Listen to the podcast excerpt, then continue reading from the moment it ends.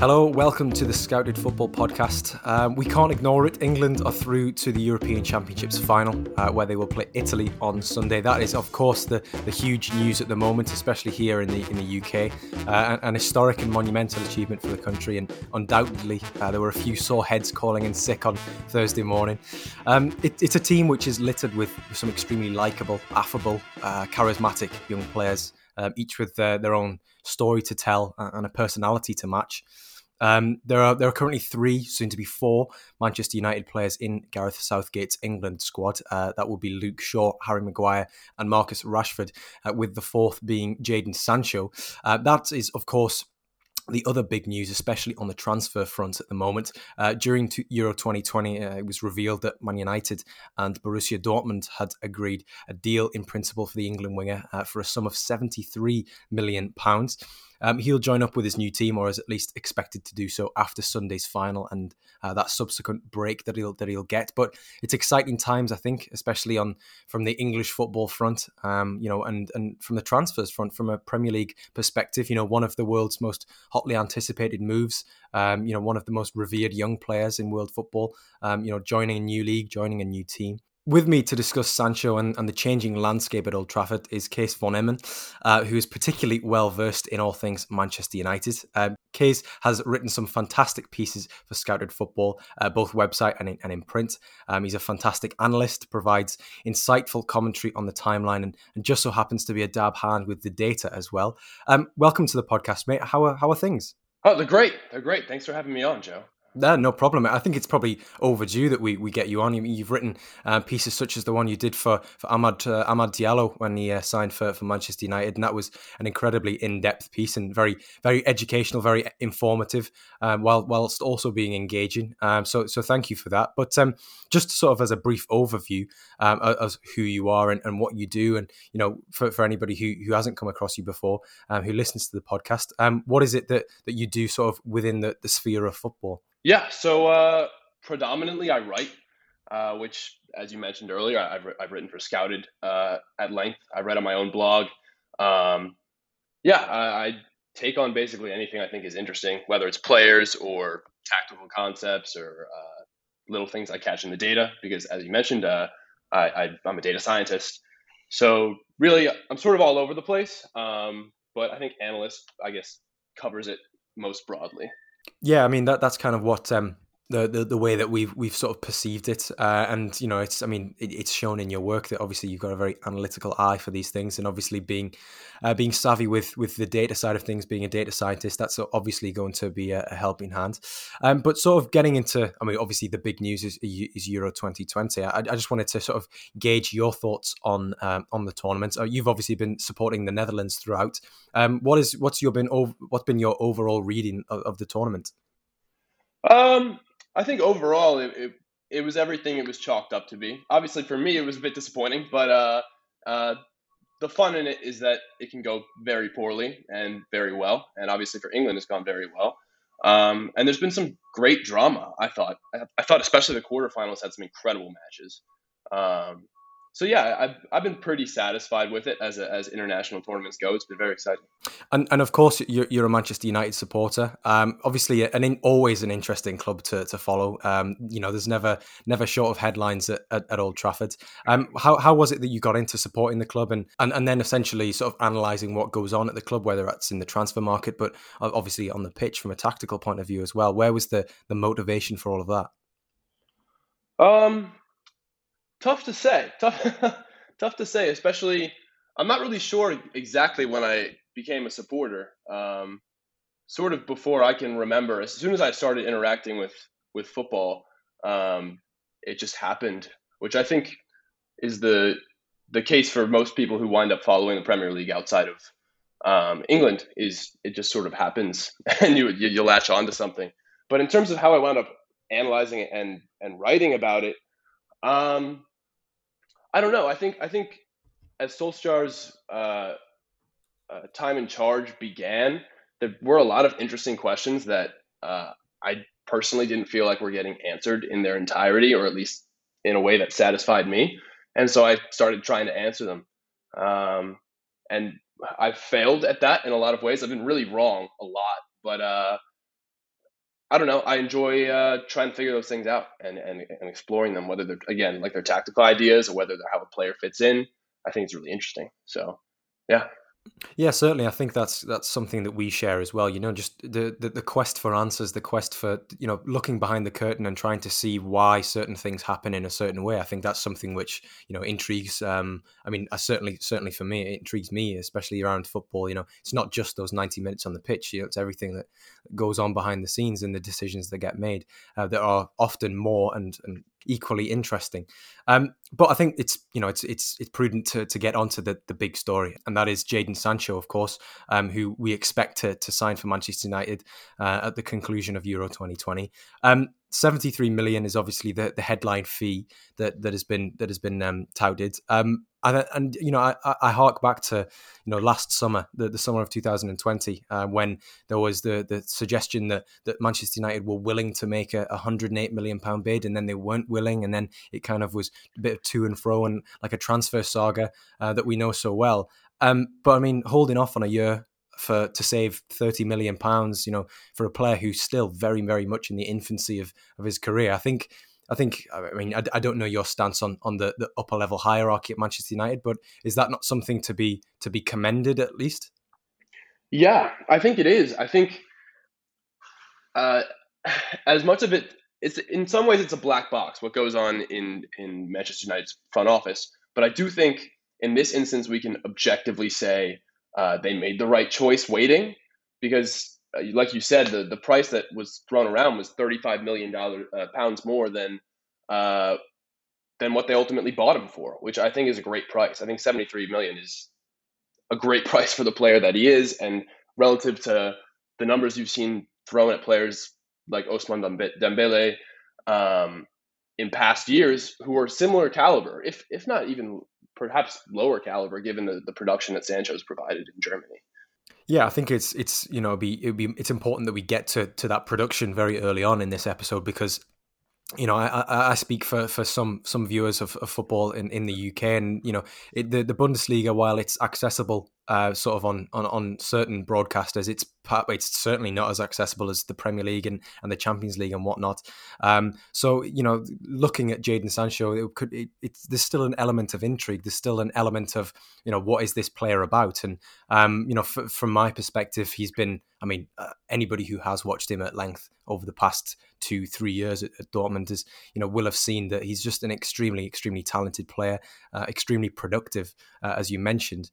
Um, and I mean, I think it was the, the 2019-20 season when he, I think it was in 31 Bundesliga appearances, he, he registered, I think it was 31 goal involvements.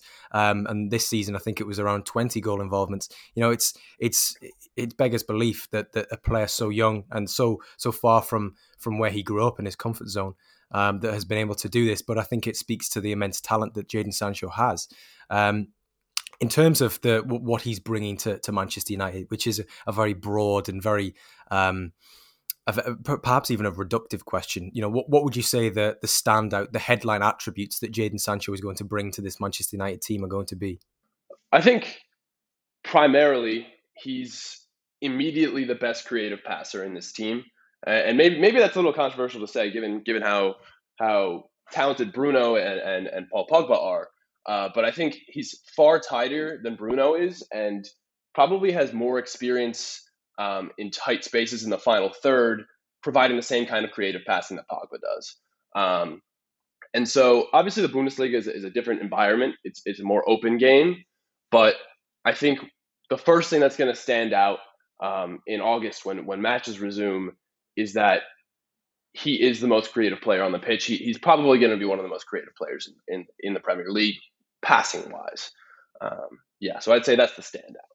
Yeah, certainly. I think we're, we're definitely going to see him show up very good in, in terms of the uh, rank very highly. Sorry, in, in terms of expected assists. Um, you know, just he. I think you, uh, your your, your comments about Bruno and and uh, and Paul Pogba. I think they're, they're, they're right. I think they're correct that you know they will they will push him, but I think from those different different types of spaces, they're they're more creative. Whereas I think Sancho has you know that ability to to, to link up with the with the centre forward from from the wide areas. Um, you know, with those sort of, sort of reverse passes into the box. You know, the the, the balls that we've seen Pedri playing uh, at, at, Euro 2020 at times.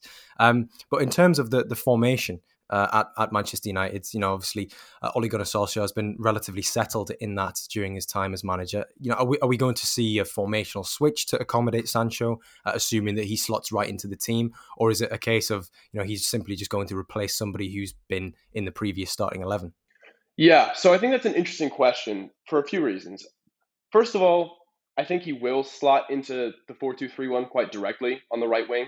Um, which will be interesting to see because obviously he spent quite a bit of this campaign in Germany on the left wing. Um, but I, I, do think ultimately he's he's the solution at right wing, and and and that Solskjaer won't want to change things on the basis of his inclusion. That said, Solskjaer began at United.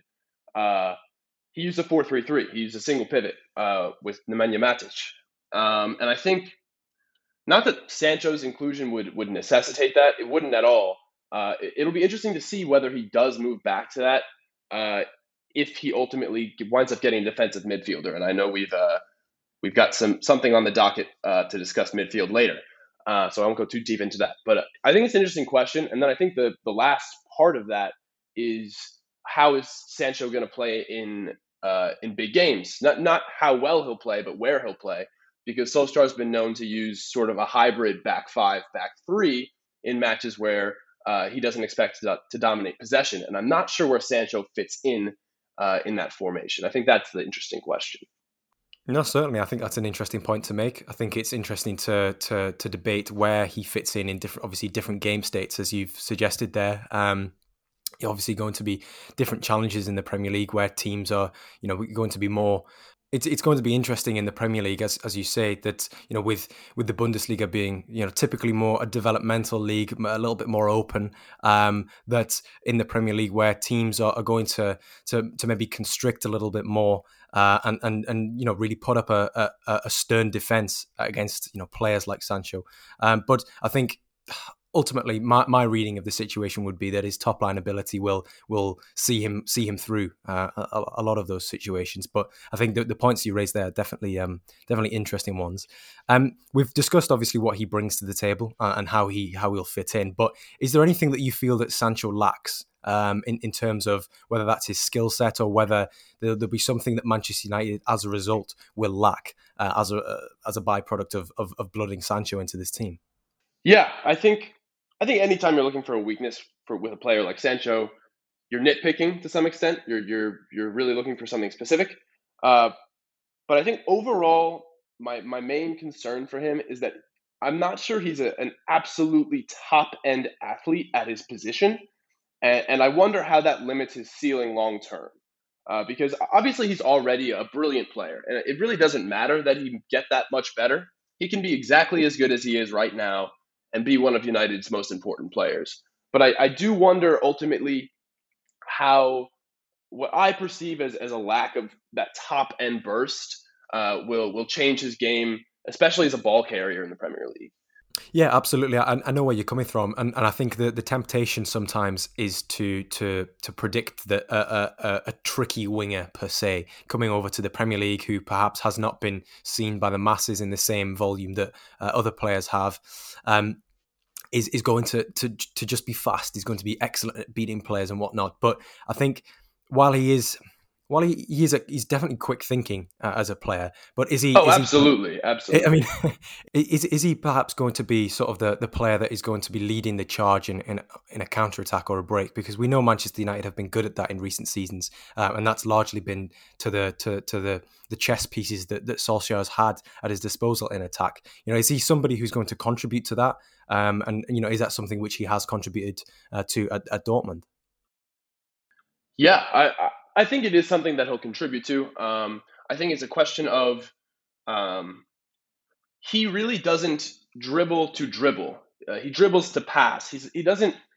it's pretty rare that you'll see him, and, and I'm sure you know this uh, to just as well as I do. It's pretty rare that you see him uh, beat a man and and take a shot immediately after.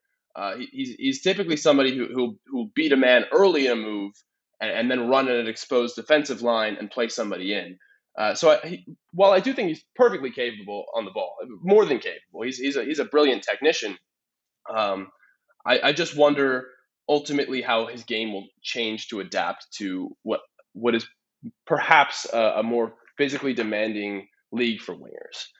Yeah, I think that's true. I think it is a physic- a more physically demanding league, uh, and and what you say about the um, the, the, the fact that he'll perhaps beat a, a beat a man early in a move, I think that's quite quite important because you know we we do see we have seen on, on both flanks at Dortmund where Sancho will of course beat his his fullback quite early on and then he'll sort of drop, maybe drive inside and then play those sort of reverse passes or those threaded through balls to the likes of Erling Haaland or or you know Marco Reus um, uh, those, those types of players. Um, I think that is something which perhaps is a, a little a little wrinkle to his game, uh, not in a negative way, but it's some, something which um, that perhaps uh, the average observer might not might not notice. Um, and it's it's quite important to his um, his, his his entire style. Um, final question on Sancho. I think uh, you know it's it's probably the most reductive of the lot. But you know, do you see him perhaps being a is is he going to be a right hand man to, to anybody, or is he essentially going to be a, a protagonist? Because I think we've seen you know over the past 18 months or so since uh, Bruno Fernandes was was signed uh, that he's essentially been a, the, the protagonist uh, of Manchester United. Is that is there is there potential for a little bit of conflict there, or is this this this a player who's going to you know just really muck in and, and do his and you know take this team to the next level essentially?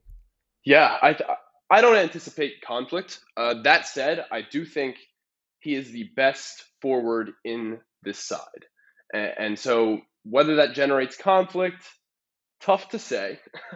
he, he seems to be great friends with with Marcus Rashford, which is as as good a sign as you could hope for. Um, and I do think ultimately what we're going to find is that he's a he's a more effective player than than than Bruno is, and I, I mean that as no slight. I just hold Sancho in, in the highest regard. Uh, so that, it's an interesting question. I'm I don't anticipate conflict, I, I, but I do ultimately think he will be the main man, and so maybe there's a, a, conflict in my expectations there. Yeah, I think conflict was perhaps the wrong word from me. I, I, I think I think he's very much a team player. We've seen that at Dortmund. I mean, his assist tally kind of kind of shows that, doesn't it? Um, but yeah. Uh, the the yeah, I think the, I think you're right in the sense that he's perhaps the the player with the, the best you know the best creative passer, as you said at the beginning. Um, but also the fact that he's um yeah he he's going to you know perhaps perhaps take Manchester United to to a level where they're they're maybe challenging Manchester City and, and Liverpool if they if they recover uh, a little bit more than perhaps they did uh, last season. Um, moving on then uh, on to sort of the next player on our list and the next player on the Manchester United's flanks, and it is a position which is which is stacked uh, at uh, at Old Trafford. Um, you know, there's a there's a, there's a real wealth of, of, of exciting under 23 players in the wide areas, uh, and um, one who was signed for quite quite an, an eye-watering fee for the for the uh, the experience that he had at the time, uh, and probably still still right now uh, was was Amad Diallo, uh, who uh, I think turns 19 this week, but is contracted until until 2025 with with with an additional one year option that Manchester United can exercise.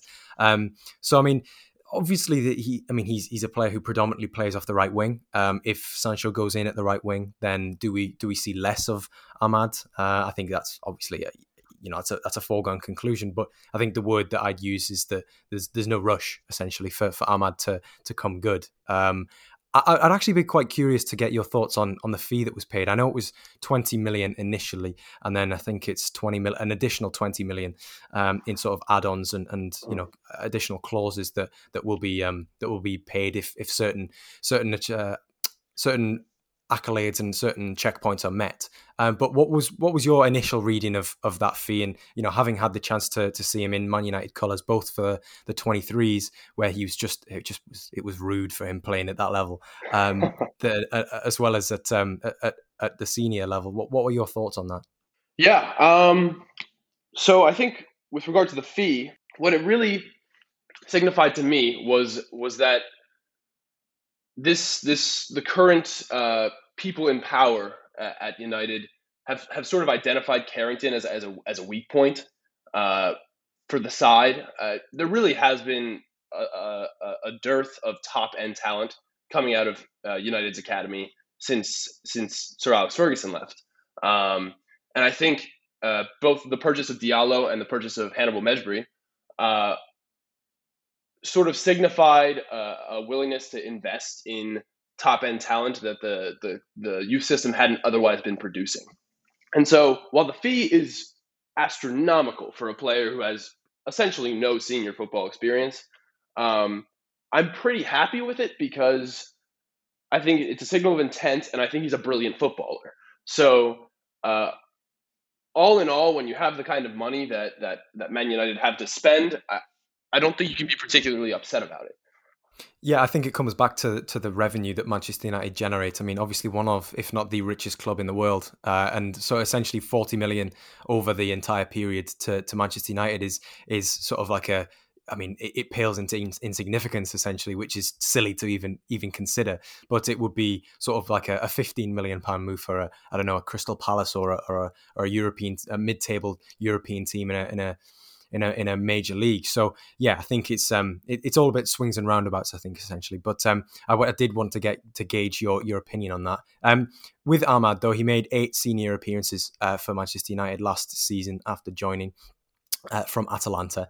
Um, and three under 23 games, which he scored four goals and got three assists, uh, which was, I mean, as I said, it was rude. I think it was just, it was a complete piss take, to be honest. I think when he was playing, um, I think it was against Blackburn. It was, a five-three game, I think it was, or some some very strange scoreline uh, that you don't that, you often see a, a, little bit more in under 23 football. But um, yeah, there was a, there was a little sequence where he just he just ran rings around these these these poor poor under 23 players.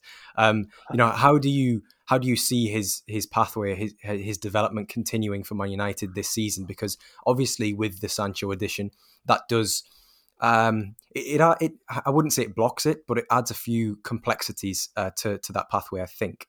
Yeah, I think it's an interesting question. I uh, I don't have answers to this one in in their entirety yet because uh, really my my take on it and the way I look at it with Sancho coming in is he, really needs a loan.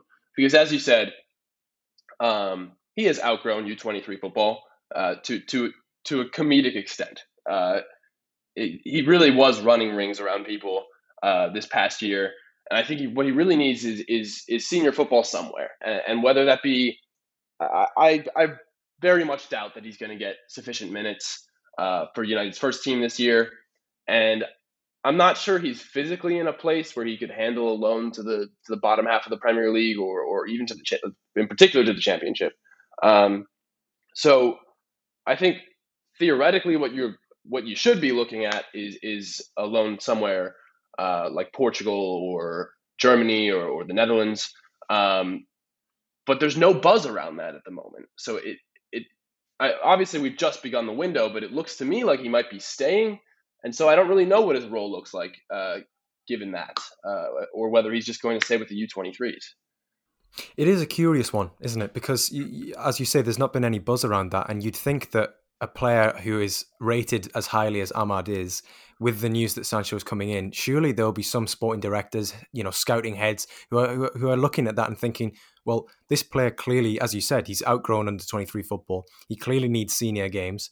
We've got a pathway for him here. We, you know, we can in the short term we can benefit from getting a year out of him maybe they can he can help us uh, achieve goals that we, we we couldn't previously because he's you know he's an immensely naturally talented player um, but I, I, think there's this yeah there's there's not enough buzz around that so it'll be interesting to see how the window develops whether that begins to pick up the pace uh, in in the in the coming weeks and months um, but there's also the the debate that you know it depends who Manchester United managed to offload in the interim period as well. Because if Daniel James uh, ends up moving on, whether that be on loan or on a permanent deal, um, you know that perhaps Amad could then maybe not fill his minutes, but essentially fill his role in the squad as a as a backup. You know, I, I mentioned earlier that he has a contract in effect until 2026 because you'd imagine at some point as soon as he does kick on manchester united will exercise that one year uh, op- uh, extension option um, so there's really no there's no urgency to to get him uh, minutes on the pitch at the moment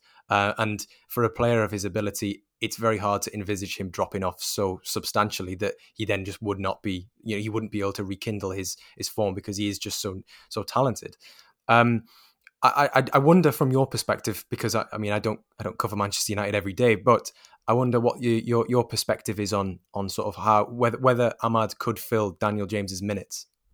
Yeah, I uh, well we'll see. It's going to be a question of if, if if Daniel James is sold, which there's a little bit of buzz around, and, and there's sort of always a little bit of buzz around this this summer.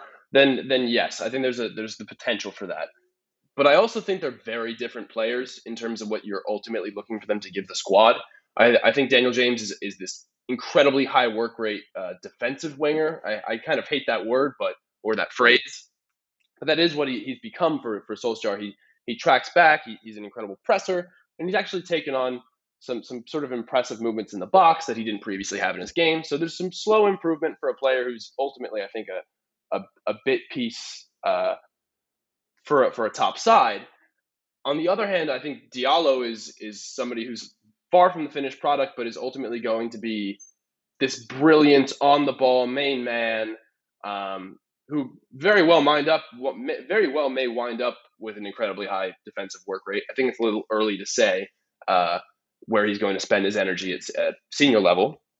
Um, so I, I, would be a little confused to see James sold and, and replaced with Diallo. Uh, but but we'll see. And, and maybe Solskjaer views him differently, or, or feels he doesn't need James as much anymore. Uh, but yeah, it'll be it'll it'll be an interesting squad building issue for, for United this summer. Yeah, I think squad building is probably the key word uh, to use in, in this regard. Uh, and uh, unless something has changed in the past few days, which knowing my luck, it probably has, uh, Amad is probably going to miss the beginning of the season, uh, or at least maybe not be involved at the beginning in, in match day squads at the beginning of the season because he's been selected in uh, the Cote d'Ivoire's Olympic squad. Um, so there is the potential that he will be playing at the Olympics um, this summer, which is just another opportunity for him to, to ball out in front of in front of in front of the masses, um, albeit albeit not in person, but uh, certainly uh, on on TV. Um, next, then, uh, and, and, obviously we've discussed a few a few wide players already, in Jadon Sancho, who's who's expected to arrive, and and Amad Diallo, um, but there's Mason Greenwood as well, and you know, after the season, which was, uh, you know, his breakout year in, in 2019 20, um, I, I wouldn't say that the noise kind of tailed off because I don't, I don't necessarily think that's a fair, a fair uh, assessment of, of Greenwood. I think he simply hit the expectation of what, what was expected of him in, in 2020 21. Um, but going into, you know, what will be essentially his third senior season um, at, at Manchester United, um, you know, where do you, where do you see him, uh, where do you see him picking up minutes this year? My hope is that he winds up taking on almost exclusively center forward minutes, and, and that sort of shows my uh, shows my hand with what I think is your next question, which is what's his best position, um, and and I think it's center forward. I think ultimately he uh, he doesn't have the the skill set for to play wide. He, he's picked up some some new tricks, uh, and I think it's probably been a good growth opportunity for him uh, playing on the right wing. Uh, he's become a much better crosser. His ball striking technique is clearly translated to that, which is great. Um, but I, I, don't think he, I don't think he's natural there. Uh, I, he's still not a particularly creative player, and it also pulls him away from where he can get off good shots, which is again an important issue for him. Uh, yeah. You read me like a bookcase. It was it definitely was me going to ask where do you see his positional future. But um, yeah, I, I mean, I, I, I lean towards that as well. I think his his ball striking in particular, as you mentioned, is probably his standout attribute. You know, he's just, you know, the I think I've I've referred to it as as his shift and shoot maneuver in my notes here. You know, that it just catches defenders out, and I don't think that's anything you can. I mean, unless you are the best of the best, I think it's very difficult for you to to, to legislate for when you're a defender because he's he's very very good in those tight spaces. You know, when he has been coming off the right. Um, and I think that that spoke to why he. I mean, you, you, please correct me. You're, you're, the you're the data the data analyst, the, the data scientist. But um, I think that was perhaps from my reading of the situation why he was perhaps scoring some low xG chances is because there were lots of bodies in the way, and you know there were it was a position where he perhaps was catching out the goalkeeper, catch, catching out the the defenders who were potentially going to block those shots, but also combined with his good ball striking technique, he was maybe overperforming what the what the metrics were, were, were saying. Yeah, yeah. I mean, talking about uh, why players exceed or or, or uh, underperform their expected goals is always a an interesting issue in it with data in football. But uh, I think with Greenwood, you're right. The, the the sort of shift and shoot technique certainly plays into his ability to to outperform his expected goals. Um, the two footedness helps too. Um, but I think uh, ultimately, and we found this this past year, uh, he was getting a little lucky. There was there was some luck involved as well, mm. um, and I think that sort of that sort of feeds into my take on why he should be a center forward. Uh, my concern is that well, he's he really he certainly is one of the world's premier uh, crowded out shooters. Uh, but I think ultimately, if he wants to score 20 goals in a season, 15 goals in a season, um, he's going to have to start taking better shots. Uh, as as dramatic and and impactful as those those contested multiple defenders all around him uh, goal scoring opportunities are, uh, the great center forward score tap-ins, and I, I think uh, that's the next big change in his game uh, because he you're absolutely right. He has he has the the shot creating abilities for himself that uh, I think far more senior footballers would dream of. Uh, so he mm-hmm. sort of has to work backwards and, and get back to the things that are easy. and then he can leverage the things that are hard that he's already figured out the goal scoring fundamentals, the, the the the typical number nine trick of just being in the right place at the right time. As as as you know, as, as simple as it sounds, I think yeah, it's it's one of those things that if you if it doesn't come naturally and you haven't been given the minutes in the positions where you're going to develop that that that that attacking nous, then it is going to be something which is going to be difficult to add to, to, to his game. But I think everything that we've seen from Greenwood suggests that he he is a, a very high potential player, and again, another option on that uh, in that that attack um, for, for Manchester United that you know again can play in multiple positions despite the fact that we both we both agree his his future should be at, at centre forward. Um, but yeah I think he's a very very much a, high potential player for and and I think a lot of people pr- pretty much everybody who's listening to this podcast would would agree with us there. Um, now on to sort of some some more hypotheticals, I think, uh, and obviously there's been some links to, to, to players in the transfer market. You know, it wouldn't be a, a scouted football podcast during the transfer window if we didn't discuss some potential moves. Um, but there was one which was of particular interest to us, considering that he was on the, the cover of uh, volume ten uh, of the Scouted Football Handbook, and that was Kamaldeen Sulemana, who is at FC Nordsjælland in Denmark. Uh, and there's been a lot of speculation about him potentially joining AFC Ajax uh, in the Netherlands, of course course. Uh, but also, the, there's been speculation that Manchester United may hijack that move. Um, I think it's it's it's an intriguing one. It's certainly curious, um, considering that Ajax has been, you know, the, the club which is perhaps got the clearest development pathway in youth football for, for God knows how long, um, and to to jeopardize that by going to a club like Manchester United, where the expectation is inflated, the the um, the competition for places is inflated. Um, that would be it would be an interesting move to say the least. It would be a bold one. Um, but what what are your thoughts on that potent that you know that stealing Sulemana away from Ajax? Uh, well, first of all, stealing him away from Nordsjælland, which is the business model. Um, what are your thoughts on on that as a potential potential uh, little little wrinkle of the transfer window? Yeah. So again, I think this is a uh, it's it's always uh, intriguing to approach these things from from both sides. Like I think, like you mentioned, uh, I think from from Sulemana's uh, perspective, I would not choose Manchester United in this particular situation at this juncture in his career. I, I think the jump from Denmark to England could be dramatic. Um, I also think he's just not in line to play minutes, even though where he's at in his career, he's he's a senior side player he's playing senior minutes uh, in, in Denmark, and he would be playing senior minutes starring for Ajax in in Amsterdam. Uh, so I think ultimately uh, the, the, the choice that I want him to make, which would be going to United, because he's he's an electric player. He, really is lightning in a bottle. Uh, he's brilliant to watch. That feature uh, by Alex in in the last uh, in the last scouted football edition was brilliant. Uh, so so despite all of my uh, my personal preferences, how much I would love to see him at United, I think it's probably the wrong career move. Yeah, I think I'd be inclined to agree with you there. Um, I, that was kind of I was I was leading you with that question. Um, I was I was, get, I was getting I was getting to a point where I was kind of going, come on, come on, agree with me here.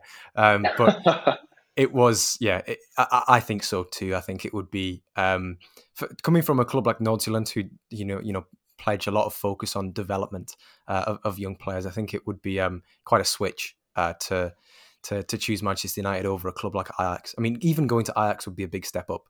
Um, but yeah, I think the the the pathways is a is a it's a bright one for Sulemana. Uh, but I think yeah, as as a as a neutral observer, I would definitely prefer it if he didn't make that that leap uh, right away, um, and perhaps went to a you know, as we were saying earlier, you know, not a top five European league, but but a, an Eredivisie, for example, or or or a, or a league of similar stature, uh, but to one of the big boys there.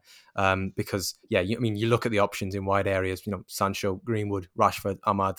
Uh, we're forgetting we're forgetting um, Facundo Pellistri as well. Um, obviously, Dan James there are a lot of options, and that's even before you get into potentially playing him as, as a centre forward, um, which I think would be a, a car crash uh, uh, in in England at the moment, just given his given his his lack of you know physical um, what would you say presence. Uh, I think it, it, would be it would be very difficult for him. But um, yeah, I I think. Sulemana is certainly a, a player that I'd, I'd, implore people to watch more of. Um, certainly, if he remains at Nordsjælland, uh, but definitely if he moves anywhere else across Europe this summer um, because he is just, as you put it, and I, I mean, I love that expression, lightning in a bottle. Uh, he he really is just a, a, a really exciting player. I mean, I think we've we've shared on the account a few times actually uh, that uh, the, the, Danish commentators, when Sulemana does something which is particularly outrageous, they just start giggling, they just start laughing, chuckling on uh, in, in the middle of commentary because it's like, can you believe it? This guy's done it again, uh, and you know, at his age, um, it's it, it's very exciting to see that obviously Nordsjælland being the club that they are uh, have, have, have produced well Right to Dream the Right to Dream Academy uh, and and as a result Nordsjælland have produced a, a player of such uh, such uh, incredible uh, ability um, who is, is is attracting interest from Manchester United. I think that's something we've just glossed over there. Um, so yeah, he, he's certainly one with a with a very bright future. I do think an interesting uh, bit about the interest in Sulemana is that uh, not only uh, the, is Sulemana a, a, winger, but he has experience, like you mentioned, at, at center forward. Um, not only that, uh, Greenwood also has experience both at right wing and center forward now. And Diallo, Amad Diallo, has experience across the front line. Uh, actually played him at center forward um, at one point later on in the season. Uh, and so I think that's an interesting uh, a potentially interesting window into the way Solskjaer is building this side long term. Uh, I think there's a lot of discussion in, in United fan circles that he oh he wants this fluid interchanging front three. He doesn't want uh, set positions, and I think maybe I've I've been a skeptic towards that idea. But I think maybe this is a sort of him tipping his hand, and, and maybe this interest is indicative of the fact that he's looking for a third, uh, a, a third forward who he sees fitting into that uh, very long term vision of his, his front three. No, yes, certainly. I, th- I think it is. Uh, it's one thing that I hadn't considered um, because, yeah, as you mentioned, uh, was it against AC Milan where he scored that when Amad scored that little back header, um, and he was he was playing in sort of a, a centre forward role. I might be getting my games mixed up, but I do I do vividly remember uh, that that goal. Um, but yeah, speaking of, uh, of, of, bright prospects and, and, bright young players, uh, teenagers, um, there's Eduardo Camavinga, uh, who has also been linked to Manchester United this summer. Um, and that's one which is, is rightly so going to get people excited because he's a, a player who obviously came through at Stade Rennes uh, at, at 16, 17. Um, I think, I believe he's still only 18 years old or has only recently turned 18. Um, he's, you know, he's a, he's an exceptionally talented player for, for his age. Uh, and I think you know he, he's another one who's who's essentially going to to come out of Liga uh, and be a a real protagonist in European football for for many years to come. But unsurprisingly, clubs of Manchester United stature are, are reportedly interested. Um, hypothetically, where would you see him uh, fitting into this Manchester United team? Because I've seen, I mean, I've seen informed sources and, and perhaps some more uninformed sources speculating over this. Um, what what would be your your opinion on that? Um, I think ultimately, what what we're looking at in, in, this situation is is a player who's going to slot into the right side of Solskjaer's defensive pivot uh, or midfield pivot rather. Um, and I think uh, there's a lot of questions as to as to fit as to whether that, that really makes sense, especially since uh, I think most people feel that United need a, a sitting defensive midfielder who can be a single pivot behind Pogba and Bruno. How realistic that is, I, I'm not sure I care to speculate. Um, but yeah, I think ultimately uh, Camavinga would be uh, uh, the right side of, of, of, that midfield pivot, replacing McTominay. Um, because I think ultimately, uh, however you feel about uh, McTominay, I think uh, Camavinga's skill set is sort of a superset of of McTominay's, and ultimately, whether there's imbalance in that uh, McTominay Fred pivot, I think some of it would be uh, uh, addressed by making that change, and ultimately, Camavinga's ceiling is is non-existent. Yeah, it is just so, so much, so much higher. Uh, and I'm glad you said that on that he'd fit in, or, or hypothetically, on, on the right side, uh, because I, I, was seeing some sort of lineup graphics on, on Twitter, and it had Pogba as that that player, and I was thinking, uh, right, so how much thought has gone into this? Um, because I'm not so sure that would work, but um, I think there's there's been there's been the temptation to to make uh, I think lazy comparisons to between Camavinga and Paul Pogba um, because they're very both both very languid players, both very tall. Uh, there's obviously the link, the the French international link. Um, but I, am glad that you mentioned uh, about McTominay sort of being as a you know you know Camavinga p- p- possessing maybe a, a super skill set of, of McTominay's because I do think that is the closer comparison. Um, I think I mean, you, you say you'd play him on that on that right side of that that midfield pivot. I mean, uh, one thing from watching Camavinga is that he's extraordinarily one-footed. Um, you know, he's very, very, uh, very, very much prefers his his left um, to his right uh, in terms of playing passes, receiving. Is that something which you, if you, if again hypothetically, if you were in charge, and was that was that is that something that you would perhaps hold off something which would make you hold off on on signing a player who is admittedly very young um, because he perhaps doesn't have you know his movements may be telegraphed at, at, a higher level in the Premier League.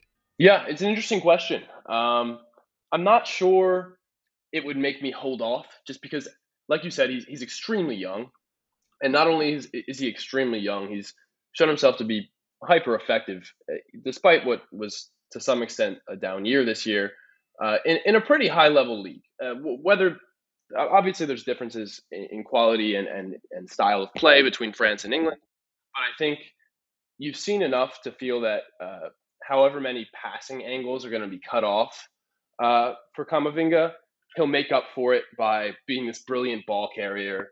Um, though, though yes, uh, his one-footedness can can honestly affect that as well.